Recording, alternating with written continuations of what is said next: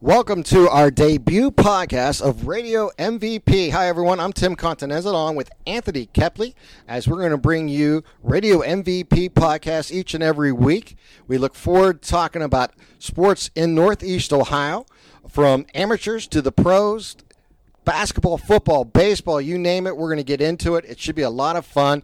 And right now, let me bring in my partner, Anthony. Welcome to the podcast. Oh, thanks, Tim. It's a pleasure to join you today. And uh, yeah, really looking forward to getting this going and, uh, you know, talking a lot about sports here. We got a lot of great sports here in the area and um, some teams that people don't know about, some players people do know about, and, you know, Roy bringing it to you guys. Uh, a little bit about myself. I have grown up playing sports, coaching sports, uh, mainly baseball for 20 years. Um, I've worked in the Valparaiso Athletic Department YSU, you know, any athletic department I've done. I work for Coach Cullen at Canfield High School, uh, who's now at South Range, who just led the Raiders uh, to the district semifinals, I believe, uh, before falling in a tough one last week.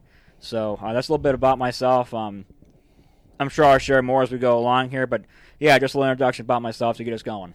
Well, most of you may know me from the past. I've uh, hosted radio shows here in the Valley uh, from the early 90s up and through today at different times. I've also coached Little League stuff over the years and had some fun with that. But more than anything, I've uh, broadcast high school football and basketball and have uh, had the opportunity to do some college uh, basketball in the past too. So maybe in the future we'll see what happens. But this podcast is basically just to really get going here in the Valley, have some fun bring some intelligent sports talks to the listener, and have you get involved in the long run. We're going to have a great web page up where you can download this podcast and see more things that are going on throughout the valley each week. And I'll be at radiomvp.com. So you're going to have to check that out. We're going to have a Facebook page. We'll have other things going on. Easiest way to stay in touch, we're going to be on Twitter at Tim Continenza on Twitter. I don't know if you're on Twitter. I am. I'm uh, akep17, I believe, is my Twitter handle. Um, I'm also on Facebook and Instagram as well. Um, taking a lot of pictures from the sport events I go to throughout the year. So, all right, let's get into it. There's a lot going on here in Northeast Ohio, and the biggest story, of course, is the opening of the Youngstown State ba- head basketball coach. As we're looking for a new one, as Slocum has retired, the team, the university is looking to move on and it's going to be an important part to find out what investment the university wants to make into this program. We've seen 30 years of losing here in the Valley. The last winning coach was Mike Rice, senior. Let me put that out there for those who are wondering who I say yeah. Mike Rice.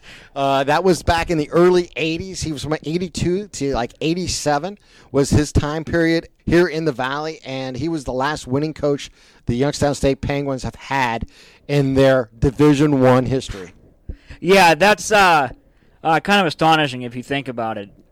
You know, people that think about Youngstown State, you know, just to give an example, I was walking through the airport at DFW when I was on my way to the FCS championship game, and we're in our Youngstown State here, and and they were like, "Man, you're really good and and everything," and I said, "Well, no, no, our men's basketball program's not." Uh,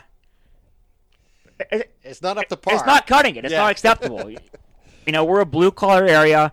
Uh, we we want winners like every area, but sports to us is a vehicle, so to speak, a launching pad to bigger and better things. Um, it's just a distraction uh, from the day to day things going on, and I th- I think you saw that with football and hopefully with basketball we can get that too because from the end of December to March, that's a long time period without football. Baseball, college baseball is not big here like it is at Kent State or, you know, is in other parts of the country.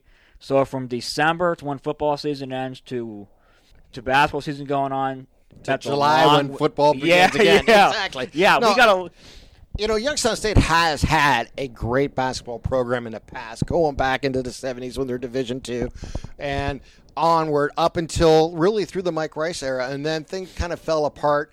You know, back history uh, quickly. Mike Rice was let go. They bring, bring in his assistant to take over. Unfortunately, he passes away with cancer within the first few months of taking the job. And in the process, they ended up hiring Jim Cleamons. Cleamons comes in for two years before being hired away by Phil Jackson and the and the uh, Bulls. And so he leaves after two years, and his program was in disarray. They hire his assistant. He lasts for four seasons. He only wins about 23 games in in Stroya and then the program is really falling apart. They were independents at the time. It was very difficult to uh, schedule and to get really a quality thing going on. And then in the process, what you had, of course, you had the Dan Pier, Peters era where Dan really rebuilt the program. Did a mm-hmm. terrific job. Had a losing numbers in the end, but he had the most successful season uh, to date for YSU basketball. In a sense, they had a 20 win season. They are on the verge of the NCAA berth. They fell to Valparaiso in the championship game. 98. In 98. And they, you know, obviously he stayed another year or two and then he moved on to opportunities with uh, Huggins down in Cincinnati and then later at Ohio State as assistant. And, you know, the Robic era speaks for itself. You know, only 29 wins in his era.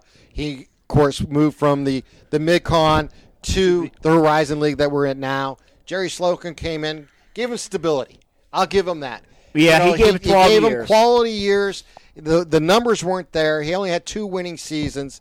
This is an opportunity for Youngstown State to make a statement of what they want out of their basketball program. Is it going to be an economic uh, engine for them, or is it just going to be something that they want to maintain like they have for basically the last 20 years?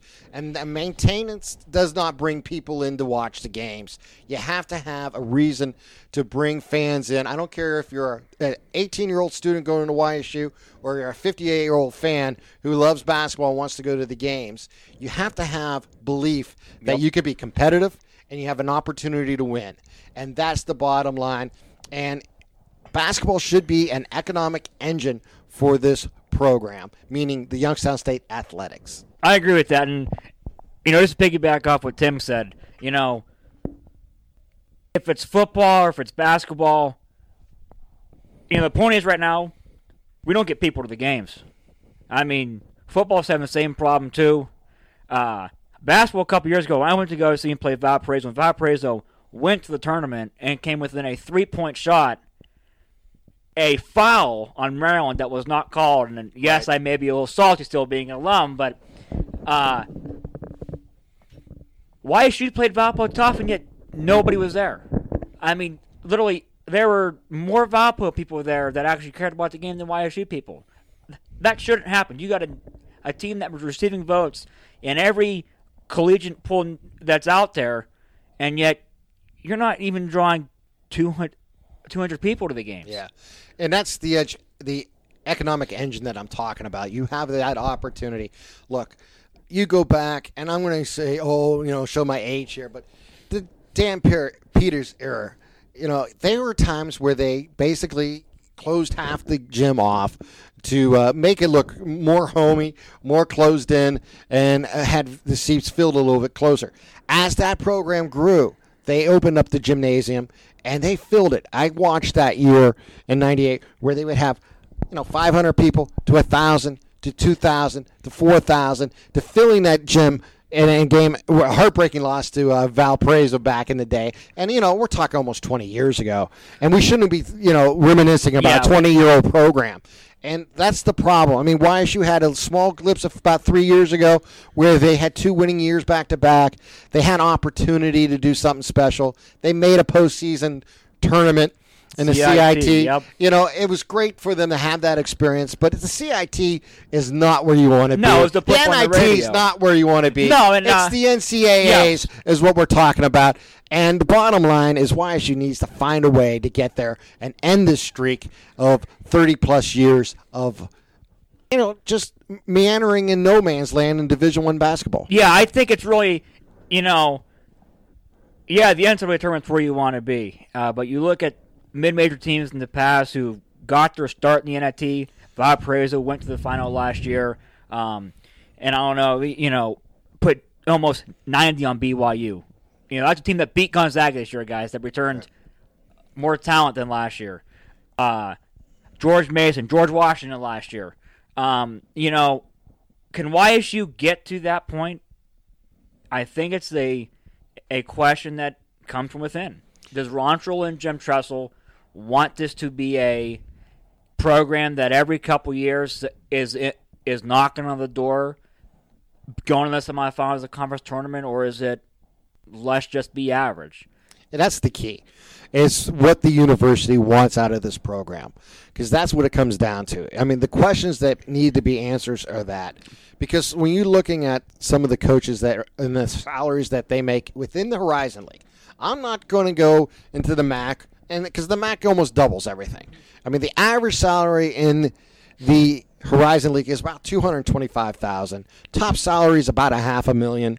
And you look at like Cleveland State, you know, Waters just re- retired, and that job is open, and that was paying almost four hundred thousand. The Yeah. difference now is YSU is the only school that plays football, and that is their economic engine, and that's where Pelini, you know, actually gave Youngstown State a huge break in what he did with Coach Tressel, uh, influence. Oh, thank and you, Nebraska, you got to remember Nebraska. We got to thank them for Yeah. paying him for the next four Thank you years. for that. We'll gladly thank exactly. him. And, and and we'll take the advantage of what that brings us.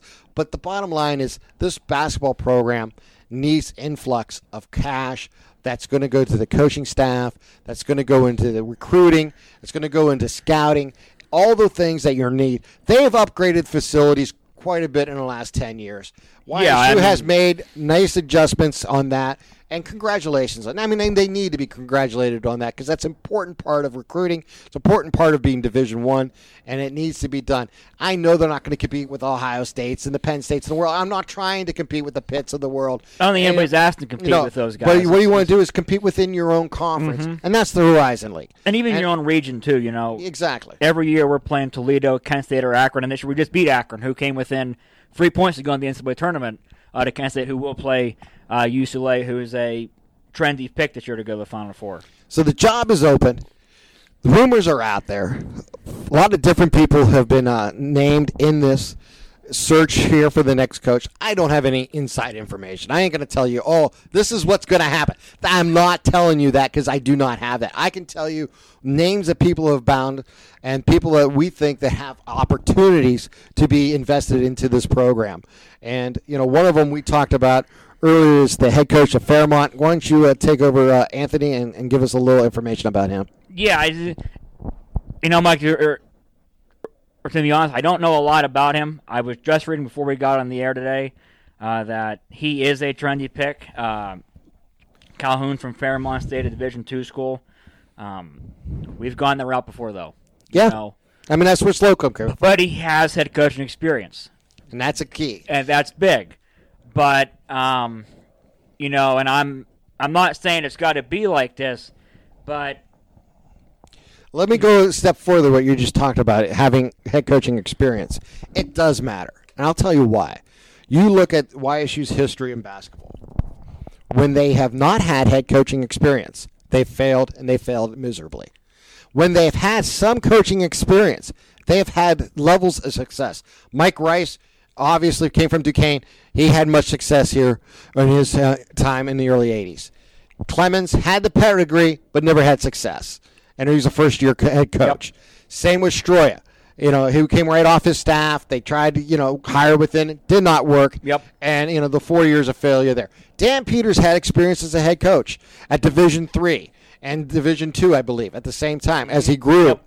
So he had experience and he had a successful program. Yeah, I know they had a losing record, and you know, but I'm not here to bash on him and what he achieved No, during his career. No, He- and and I'll be honest, they one of the more successful periods in YSU basketball.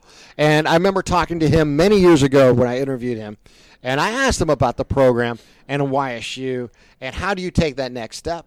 And he flat out told me, and this was something I never forgot the program can be as successful as po- it can be, but it really is up to the university to decide what they want out of the program. And we recognize that. And what he's saying is you have to invest into your program. You have to not just invest in the people, which is a huge part of any program. Oh, yeah, without a But you have to invest in, you know, upkeep. You have to invest in in every aspect of Division One basketball, and that was one of the reasons why he left because he knew the opportunity. He probably maxed out here, and he had to move on.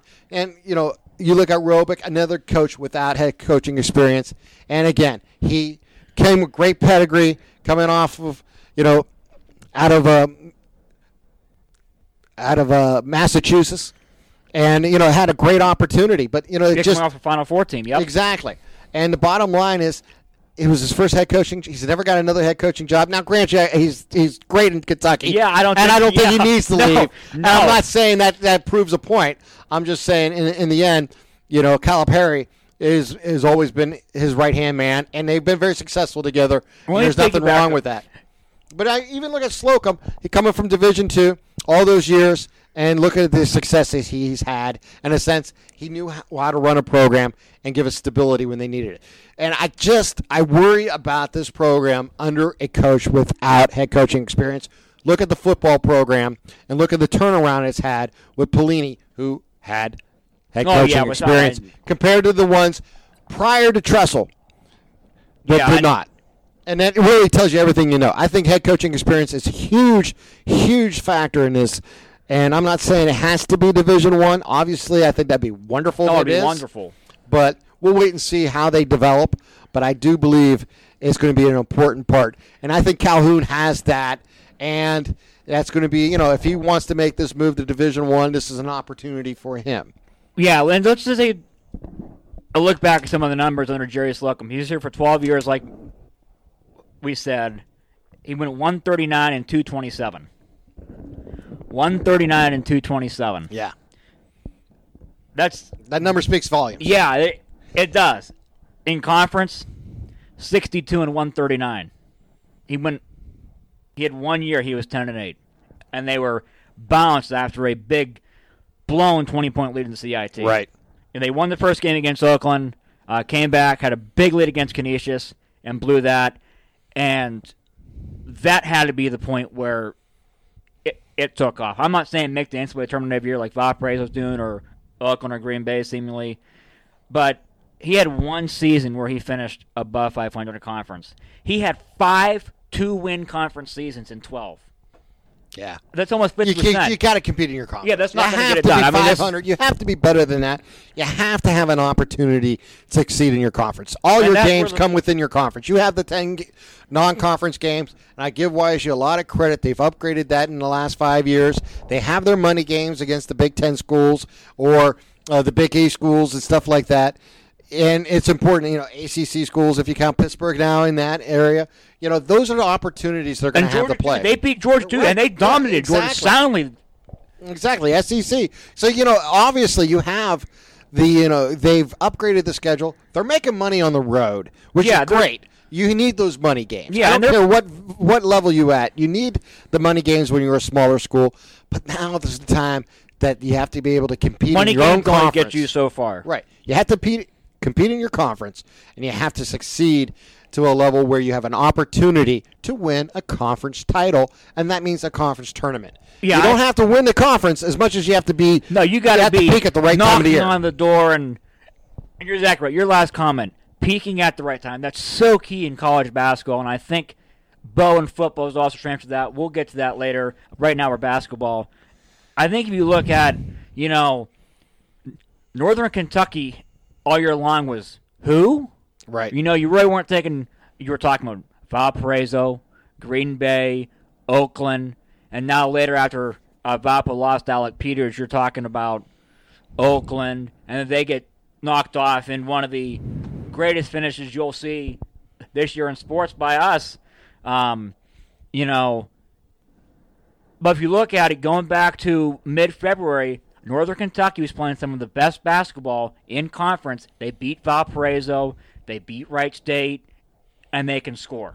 right. Um, you know, you need stability in your program, and you know, you look at like what Dambrot has done over in, in Akron and what he's achieved.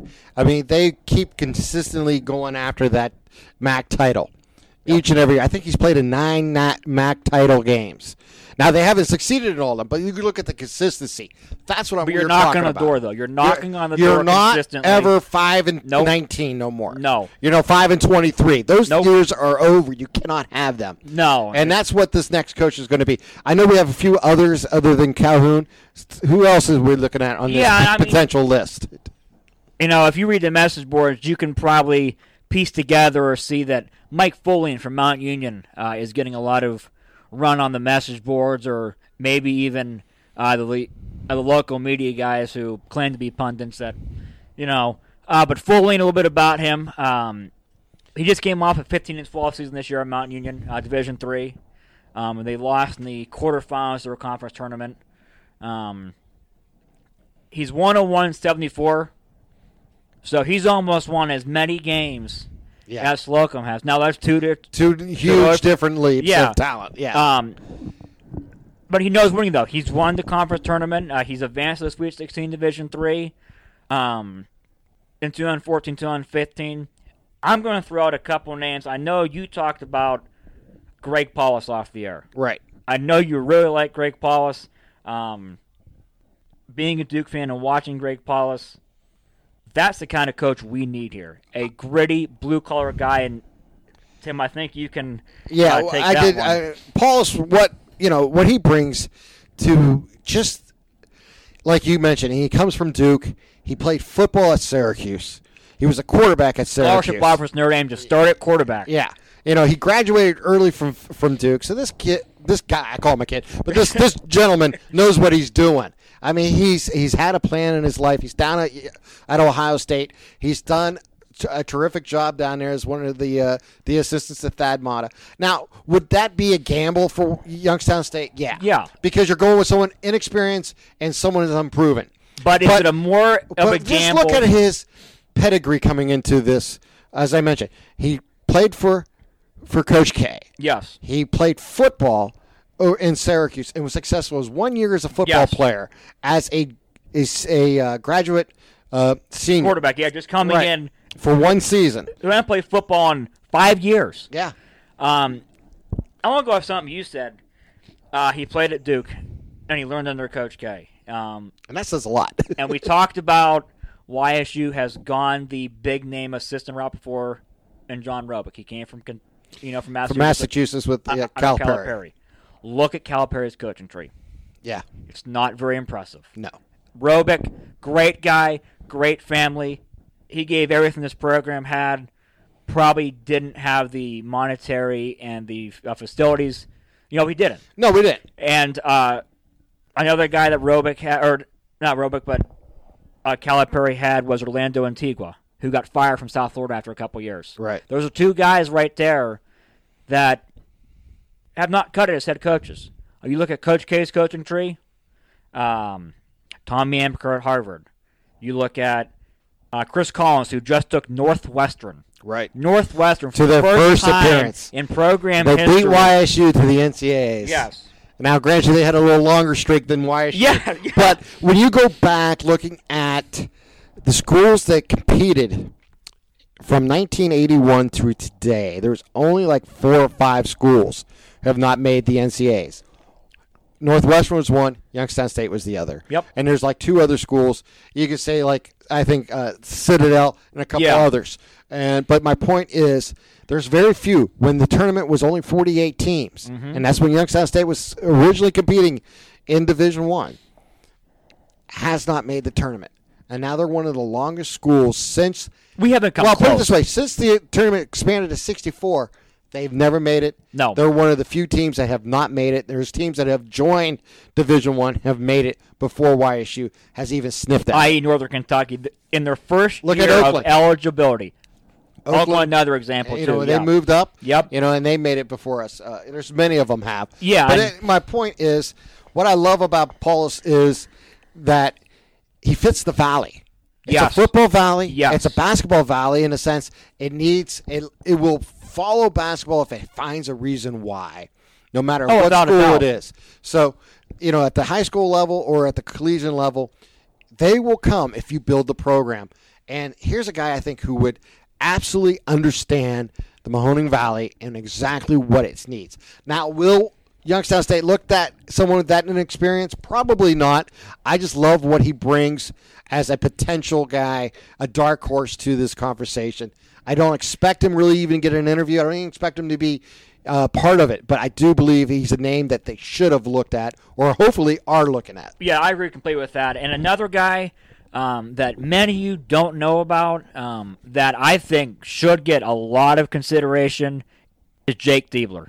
Uh, you all know John. Uh, he played at was that Sandusky up there and Right. uh, you know up North, there. Northwest Ohio. yeah, and he went to Ohio State, and I think he became The all-time yeah, scorer one time. yeah, yes. and I think he broke Redick's three-point record in the Yeah. season. Um, his brother Jake played at Valparaiso, coached under Bryce Drew. Um, also, he coached at Ohio State under Thad Matta with Greg Paulus. Now, let's talk about some of the players that Jake helped mentored. Aaron Craft. Not great in NBA, but boy, was he clutch in college. Boy, was he clutch about. in college. Yeah. Uh, D'Angelo Russell, Evan Turner, Mike Conley, and Jared Sullinger. While at Valpo, who, by the way, is in the Horizon League, who is the Duke, the Kentucky of the Horizon League. If you want to talk about a program that you're trying to be like, they're in. He helped Drew and the Crusaders reach the tournament and go to the NIT. He knows winning. Now this year Vanderbilt, his first year on the staff, they're in the tournament. The guy knows winning. He knows winning from high school to college, and he knows the state. He's been at Ohio State. He knows down there. It, it, again, another interesting name to bring up. I'm going to throw a name at you. I don't know if I talked to you about him or not, and maybe he's on your list. Is uh, Joe Lombardi uh, from University of Pennsylvania, Univer- Indiana University of Pennsylvania. Excuse me, IUP. Uh, a Youngstown State graduate. I did not know that. I did Yes. not know that at all. and uh, his name came up about 12 years ago. But at the time, he was still, I believe, an assistant at Pitt before he uh, took that Division two school. Now, that I believe he's won a national title, or he's played for two of them. Yes, he's played. Um, Uh, I think his school played for two of them that he's coached. I want to say they lost man. to Findlay Yeah. a couple years ago when Findlay went undefeated, I and they believe so. challenged Findlay Yeah. right down to the end. So I mean, there's a guy who has a ties to the valley, who has ties to the university. You know, as someone that that you know, people. I I think again, when you look at a national search, uh, we'll see. I mean, obviously, it could be anybody that we're mentioning, it could be anybody we're not mentioning. Because I'll be honest, I've said this before. I don't know what they're going to do. We'll talk about it when it happens. But right now, YSU needs to uh, really take this seriously, and this is an opportunity you don't get. You hire a coach they're here for five years. YSU's not going to let them go in the middle and pay them off. That's never going to happen. Nope. So this is the most important hire this administration has had to date. You know, Yeah. this is what it comes Hands down, down, to. without a doubt. Yeah. You know, this is what's going to determine your basketball program for the next five years. It has to get it right. They've gone 30 years with losing coaches. They have to get it right. They have to find a guy who can recruit. They have to find a guy who can build a program and find a person who can, without a doubt, compete in the Horizon League. If you do those things, you will draw a crowd. And this basketball program will be part of the economic engine of Youngstown State athletics, not just the football program. And that would be huge for the university in the long run. Let me throw out another name that I don't think anybody's talking about. Um, former Wisconsin Milwaukee coach Rob Jeter. Okay. He was fired this year by Milwaukee in a puzzling decision after going 20 and 13. Right. I mean, you go 20 and 13 and 10 and 8 in the conference. I- mean, most schools Yeah, have and you're talking about you're talking about the Horizon League. yeah. I mean, we're talking about a guy who already knows, the knows league. Horizon League, who And Milwaukee won the conference twice. interesting enough, Milwaukee's one of the schools, kind of like Youngstown, that does not pay the highest level for the basketball coaches that you've seen in the rest of the of the conference. Now they may be just behind or just below uh, ahead of Youngstown State on average. Yeah, I don't have you know, front of me. but I know in the past they have been one of those schools that has not paid the top dollar for a coach, kind of like Coach Waters in Cleveland. But again, they don't have a football program.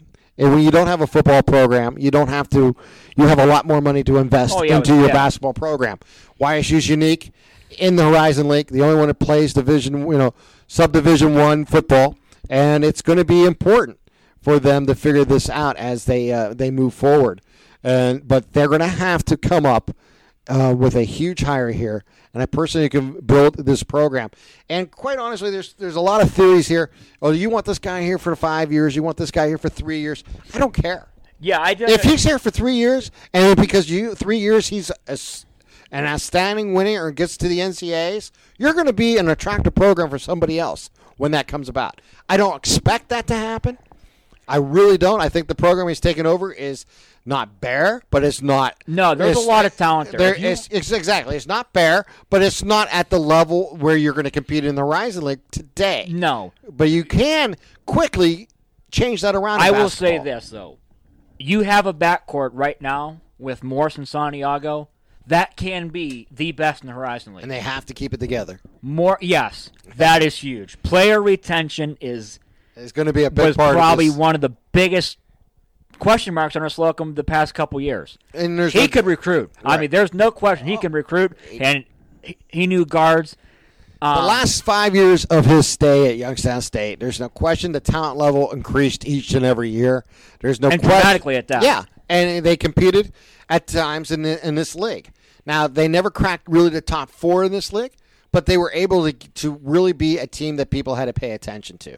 So I mean, there's no doubt about it. YSU basketball has to make a very very important decision, and they have to ask questions within. What do they want out of this program?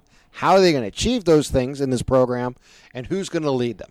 These are some internal questions that that uh, Strollo and President Tressel and others within the program, or meaning the athletic department, need to ask themselves as they make this hire. Because this hire, again, is someone who's going to be here for five years, most likely. And if they're here shorter, that's fine. That chances are that means either A, someone else wanted them that bad, mm-hmm. or B, they're most likely this program has risen to that level that quickly. Listen, if you want to bring in a guy that wins for three or four years, get you to the semifinals, makes a conference championship game appearance. By the way, it's on ESPN. That's money. That's revenue for us. Um, you know that goes to the NIT, that knocks on the door of the NCAA tournament, like Bob Boldon did at YSU, the women's. Yeah. Remember, he took over 0 and 30. Exactly.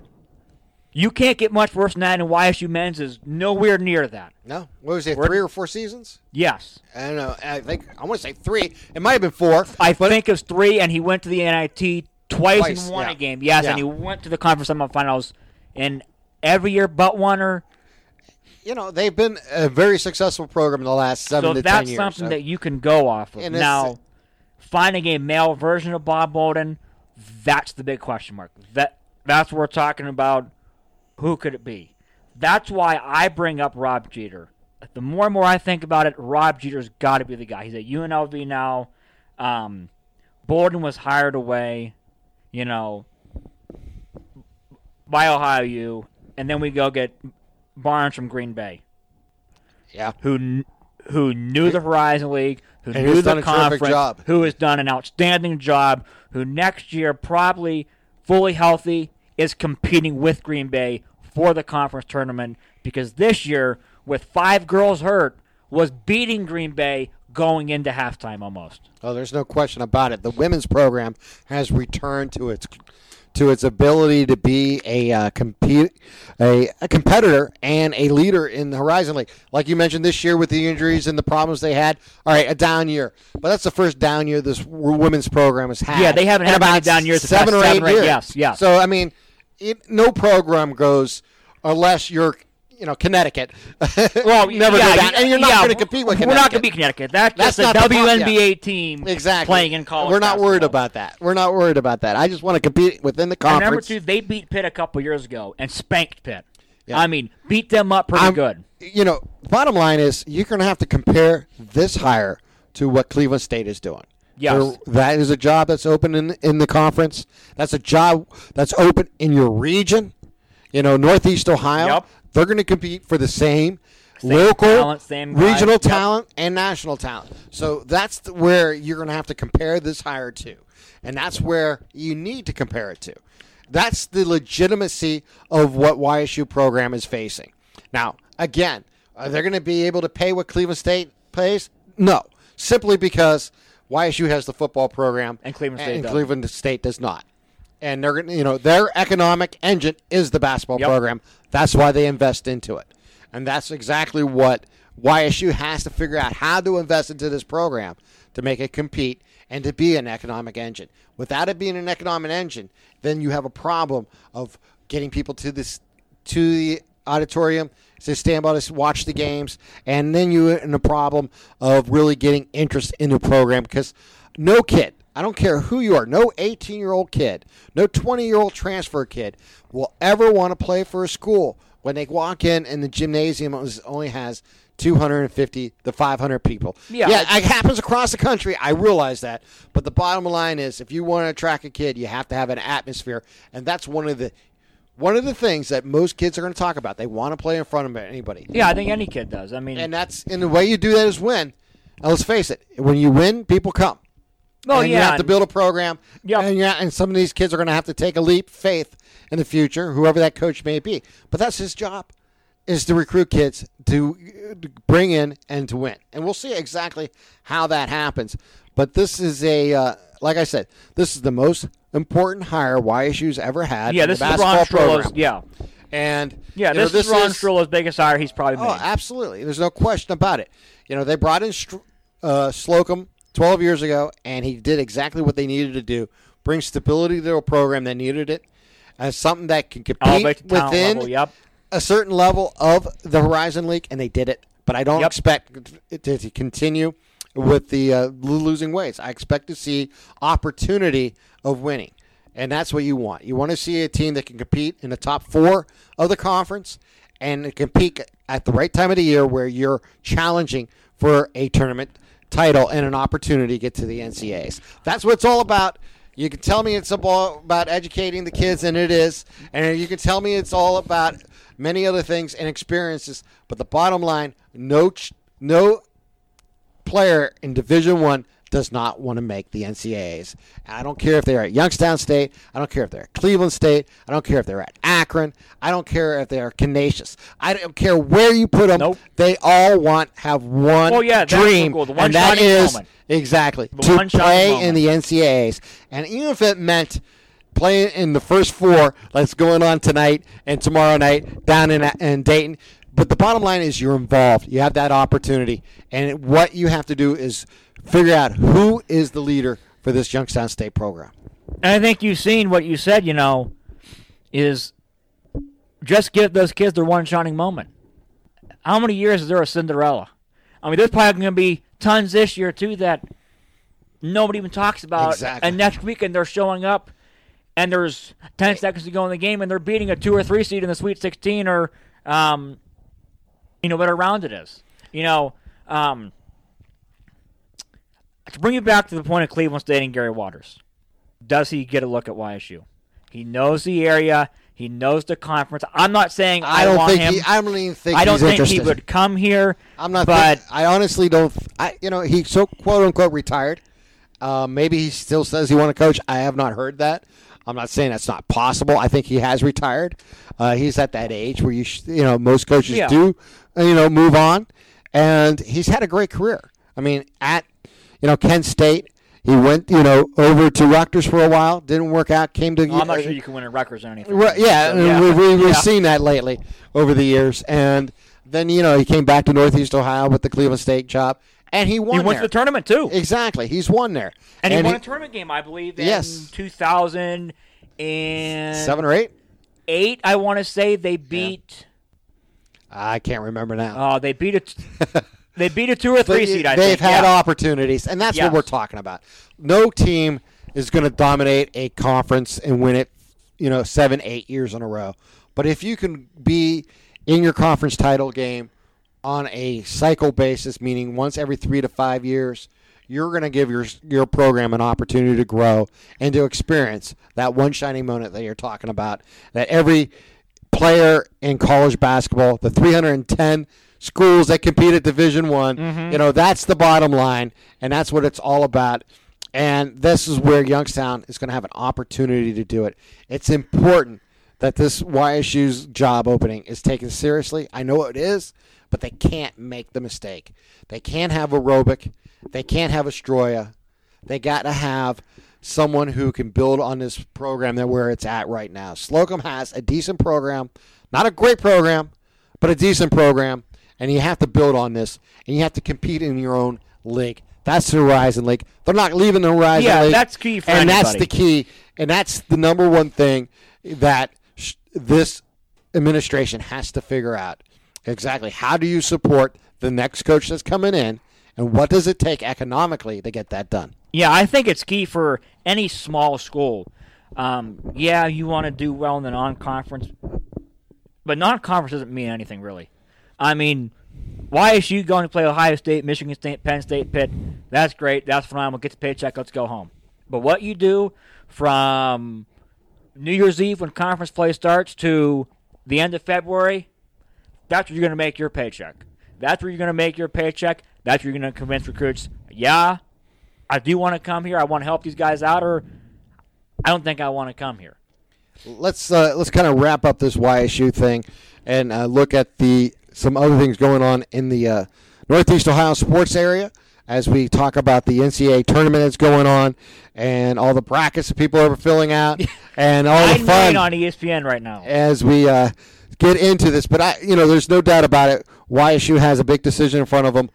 The fans of YSU want to see them get it right, and the university, for the first time in 30 years, really has all the pressure to get this one right. They cannot, cannot continue down the path of another losing coach. As 30 years of coaching losses just can't continue.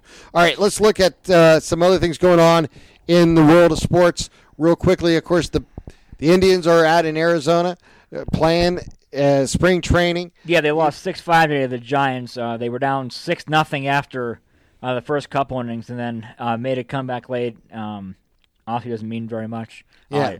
Uh, uh, Josh biggest- struggled, gave up six runs. Again, uh, it doesn't mean much because you know you're going to get from Tomlin.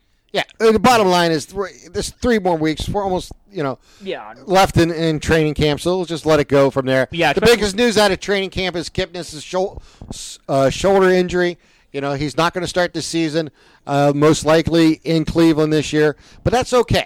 Yeah, if it I'm takes not- an extra two weeks, let's get it right. Let's not have a repeat of Michael Brantley. No, and and, and and lose a guy who's a big part of your offense and your defense and leadership of your team.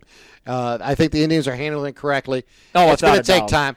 You know, it's it's not going to happen overnight. I love this. Uh, you know, Tito and what he brings to the program, or to the you know to the Indians, and uh, you know we'll get into baseball all season long. Just want to let you you know we're going to be paying attention to that.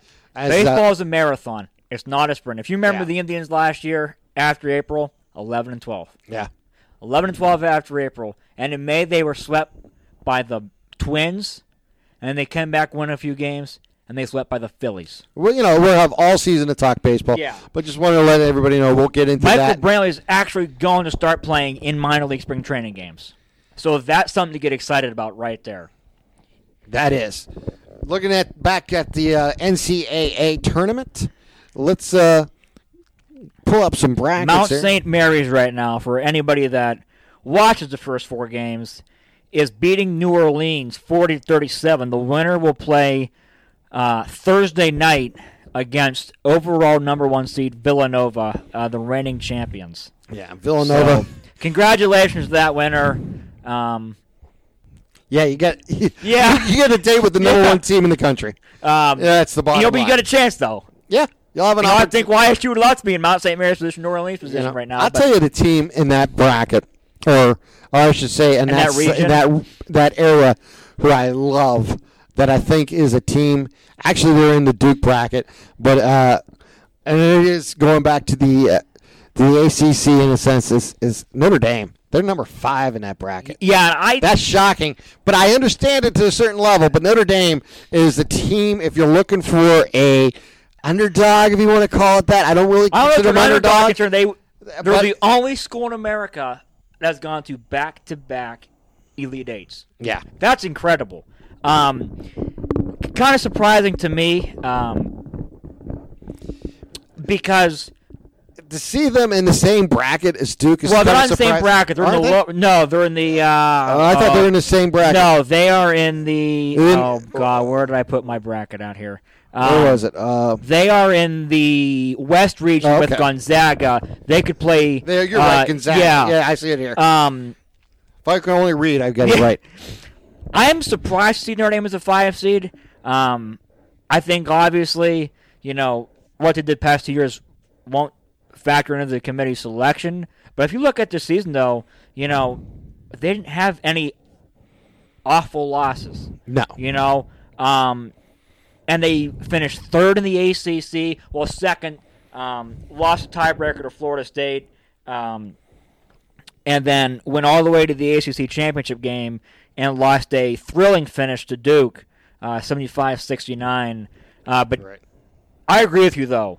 That is my sleep, not a sleeper, but that's my team that I could absolutely see playing in Glendale in the first weekend of April. Oh, there's I no can question. absolutely see it. Mike Brey, what he's done at Notre Dame is just phenomenal. I yeah, mean, he's done a terrific job, and you know it took a while to build that program, but uh, he has competed, and since they moved to the ACC, Oh, he he's- has done a, he's done a terrific job, and he a- lot better than what anybody thought they could yeah, do. and you know I love the idea of Wisconsin and uh, Virginia Tech. They get uh, to face uh, Villanova in the second round. What number one seed do you think is the first one to get knocked off? Oh God, it's definitely not going to be Villanova. I expect. I Villanova- disagree with that. Really, I disagree with that. I don't think Wisconsin can beat Villanova. I think they could. I was going to go with Gonzaga. out of them. I think Yes, Gonzaga would be the Zags are the ones that fall but, first. But don't be surprised um, on March 18th when the second round games begin. Right, Sweet If- Sixteen. If no, the second round. Oh, second round. I thought you If- meant okay. The second if weekend. Buzz Williams and Virginia Tech beat Nova, they are Wow. athletic. They have dynamite guards. Uh, Zach LeDay is one player um, that can get that can carry his team on a back, and they can get to the second weekend of the tournament. And I wouldn't be surprised to see them in the Elite Eight. Now, I'm not. I know I did not predict Virginia Tech to go to the Elite Eight, but I'm saying of a powerful number one seed to get beat early. There's a path for it. Yes, yes, I- I could see that. But yes, I agree with you. Gonzaga, uh, they're everybody's pick every year. It's going to be this year they go to the sweet or the Final Four. They've never been there.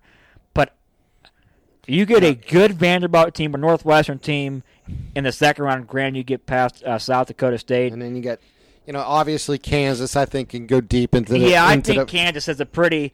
I- I don't want to say no region is easy. right. All these teams are in here for a reason. They're really good right now. Yeah. I- I mean, and they're really talented. Um, and there will be guys step up that we've never even heard of before. Their coaches never even heard of them. Um, yeah, I think Kansas um, is pretty much chalk all the way through to the Sweet 16 and Elite Eight. I think the same about Carolina, although you got UCLA and Kentucky in there. Um, you know, you got Butler's back in there. They're uh, they've been the darlings the past Yeah. in this decade.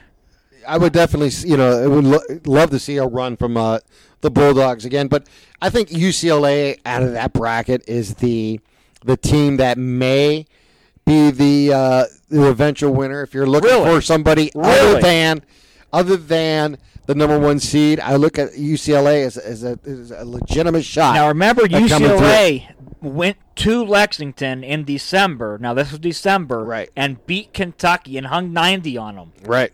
You know, um, they can That's rematch good- in the Sweet 16. Um, UCLA doesn't play great defense. Uh, TJ Leaf is banged up right now. Their star freshman forward. Uh, but when you got to play like Lonzo Ball, Eh, You know, he it's a, can carry you all the way. You know, I look at it this way: college basketball is about momentum. Yeah, oh, and p- without a college basketball is about coaching. So, I mean, obviously, I'm not taking anything away from Calipari and what he's achieved and what he's done. He's a terrific coach. But you give what UCLA, you know, you get through the first two rounds. You're going to meet up in the Sweet 16 most Yep. likely, and you're going to have four days to prepare. Yep. And that is huge. And you give- you're on a neutral court. Yes, and, and, that in Memphis, so Right. it's not really big blue South, but it's not really, you know, it's really not going to be much uh, I mean, UCLA. No doubt. I mean, Um, Kentucky travels. Oh, yeah, Kentucky they're fans will, will, will wrestler, be yeah. there.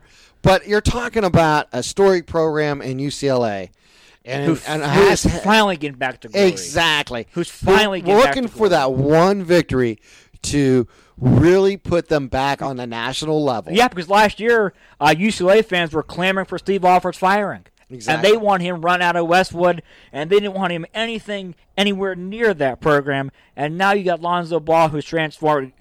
God, I sound like Bill Walton right now. Um, and somewhere Bill in his teepee is probably loving what I'm saying about the Conference of Champions. Um, a team out of that bracket or region that I really like is Middle Tennessee State. Really? I love Middle Tennessee Now, State. do you see them going just to the Sweet 16, or do you think they can make a deep run? well, Or you just if you haven't heard of him, Giddy Potts, who single-handedly beat number two Michigan State last year, who was the presumptive favorite to cut down the nets and bounced in, Right. you know, um, they return a lot of guys.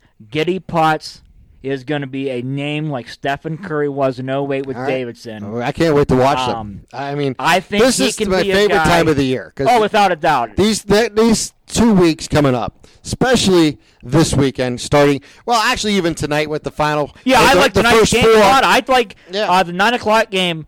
Uh, Wake Forest and Kansas State. Kansas State's played really well lately, and Wake Forest.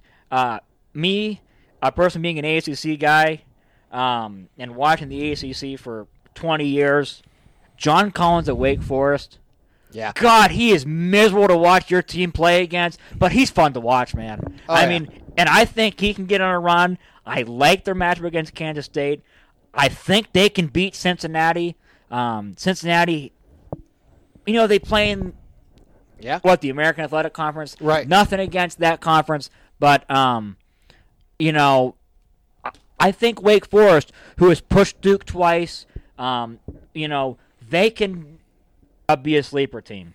Let me ask you this: just because obviously Ohio State's not in the tournament this year, and Yes. the Big Ten is basically Down, saying yeah. down this Yeah. year, and I agree with that statement. Is No, there a Big Ten team that you think could get to the Sweet 16 and beyond? I'm not sure there is this year. It would not shock me if there's not a Big Ten team in the Sweet Sweet 16. I expect at least one team there, but I will not be surprised if this is the year we see only them bow out before the Sweet 16. Yeah, I think.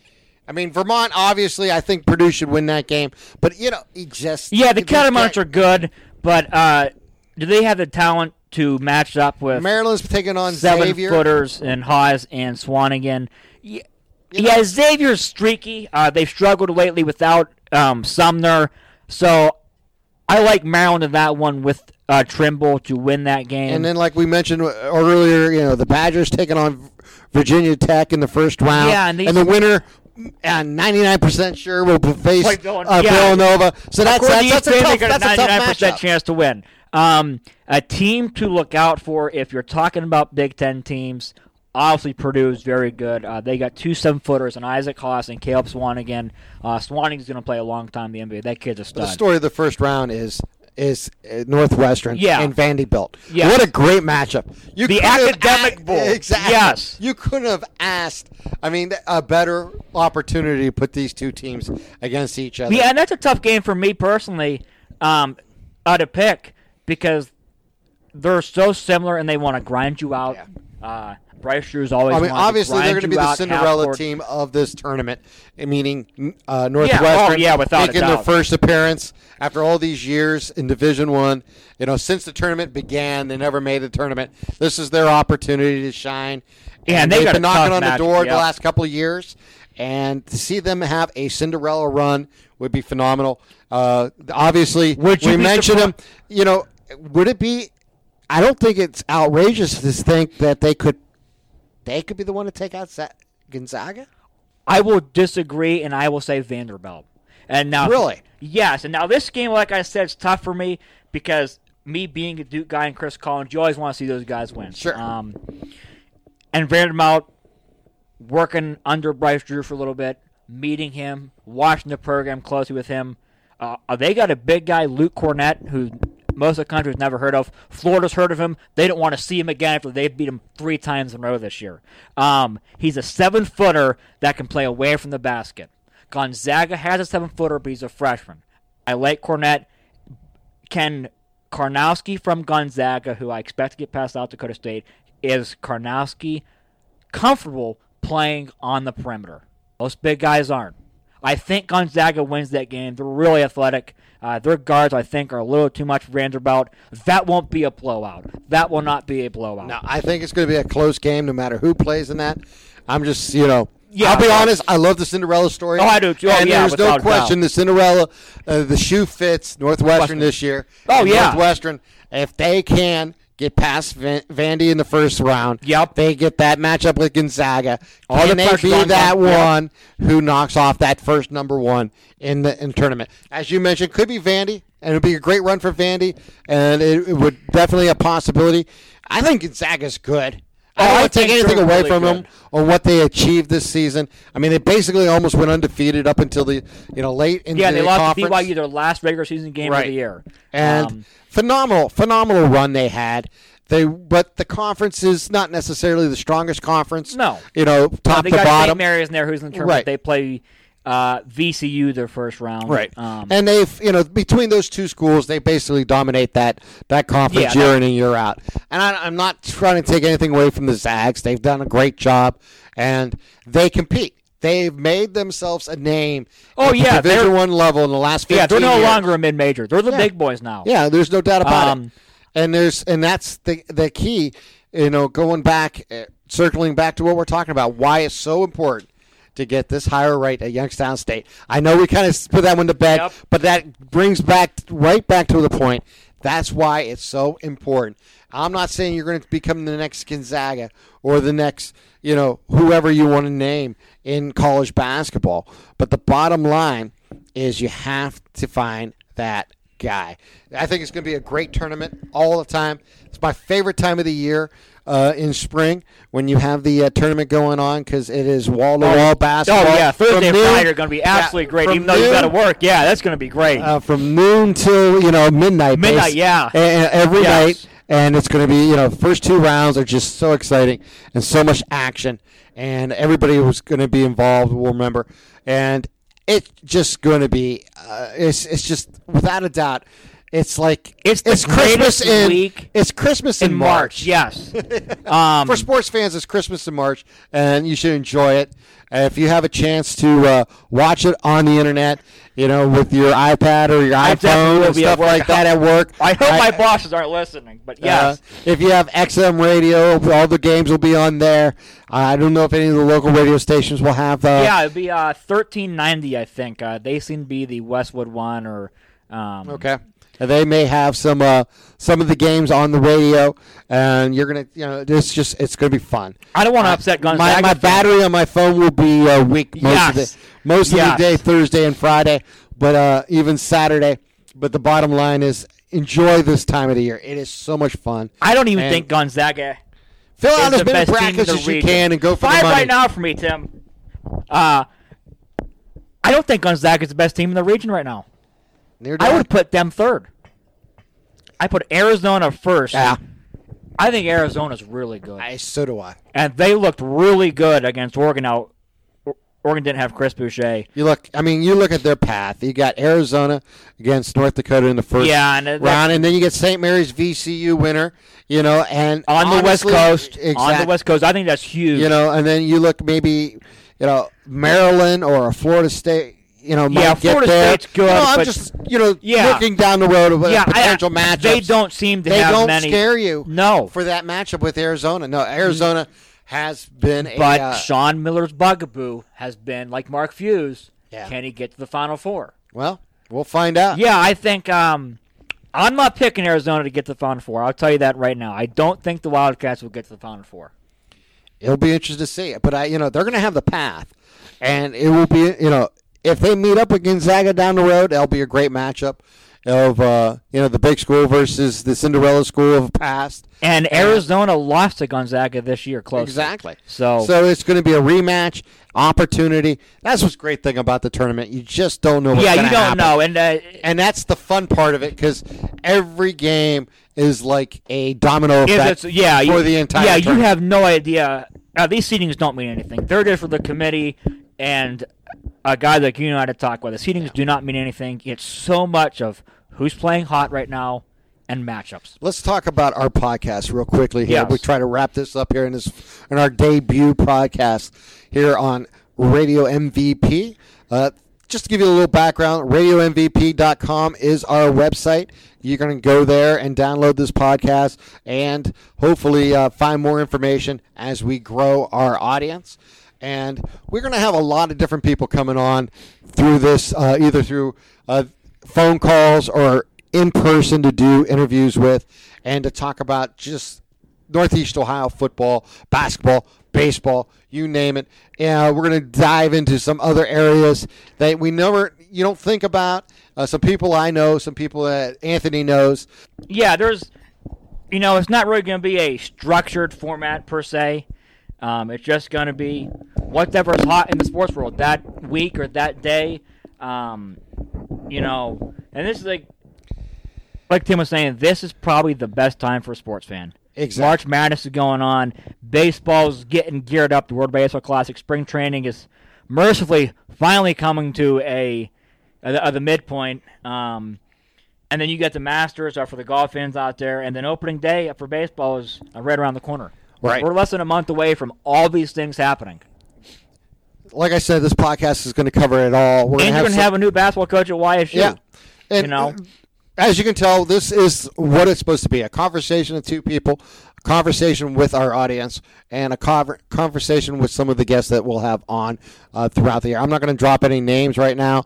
We're just going to tell you we're going to have no, different we're people leave that on. surprise. Yeah. And uh, you'll you'll get it as we go on, and as we grow this uh, podcast, and uh, hopefully uh, entertain you along the way with just uh, what's going on. I mean, obviously, like I said, I have a background in broadcasting and local sports, and Anthony has the sports programming or, or sports management background and the YSU background, working with them as and stuff like that. So we got a lot of things we can get into and we're going to talk about the Cleveland Browns, and we could get into all of that. We can get into the Steelers too, and what's going on there. We'll get into the draft. There's so many things we, uh, er, uh, so many possibilities, and that's what this is going to be. But it is a free form, meaning Yeah, it's if you, the conversation of two guys. any- It's a conversation of two guys who love sports and actually know something about what's going on, not just in the valley, but what hopefully entertains you along the way. I have some people lined up that I'm, I'm looking forward to uh, getting full commitments from and talking to them over the phone or in person on this podcast.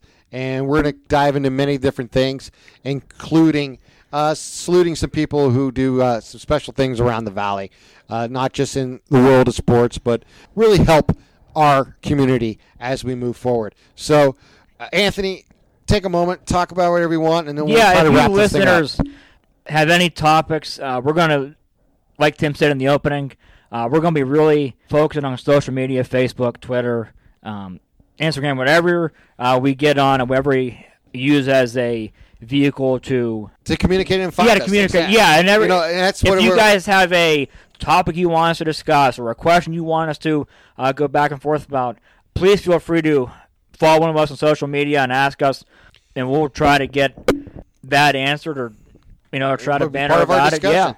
Uh, Anthony, you can be found on Twitter and Instagram, and how? But uh, yeah, uh, you can find me on Facebook or Twitter.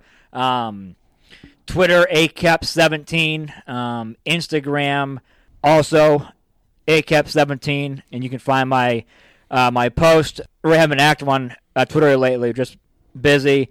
Uh, but you can look at all my uh, posts from YSU games the Indians games everything uh, that I go to and spend my time at. There's going to be a blog on the website, so Anthony will have an opportunity to expound more on stuff like that, and myself, and we'll get into other opportunities. You can find me on social media.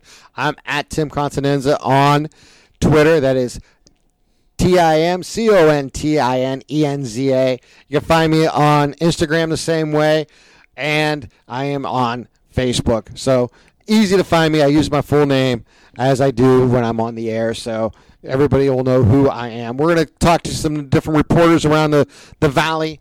We're going to talk to some coaches around the valley, uh, some people from across the nation that we know, and we're going to have some fun talking sports Yeah, that's and bringing it to to our listeners and to uh, you who are going to be a part of this program. This is a free forum. We're going to talk, as you can talk about. We interrupt each other. We finish each other's Yeah, thoughts. yeah. It's going to be fun. Yeah. It's going to be a view of a couple different people. One a little bit older than the other. One a little younger than the other. But it's going to be a lot of fun. And I hope you enjoy this uh, debut broadcast here on Radio RadioMVP.com. That MVP stands for Mahoning Valley Podcast, and it's going to expand as we go forward, uh, possibly with other podcasts in different venues. So this is hopefully something we're going to grow. We look forward to doing this each week because it's going to be fun and it's going to be something that I think everybody's going to enjoy, and we're going to grow it in many different ways. So stay tuned. Give us some downloads. You don't always have to listen; just download. Download, yes. that's the most important yes. thing as Download, we move forward. go. And uh, we'll give you more information. The website's being built as we speak. We're going to talk to our webmaster in a little bit, and we're going to get this going. And for Anthony Kepley, I'm Tim Continenza. Have a great time, everyone watching the NCAAs. We'll be back real soon. Goodbye, everyone. Thank you for joining us.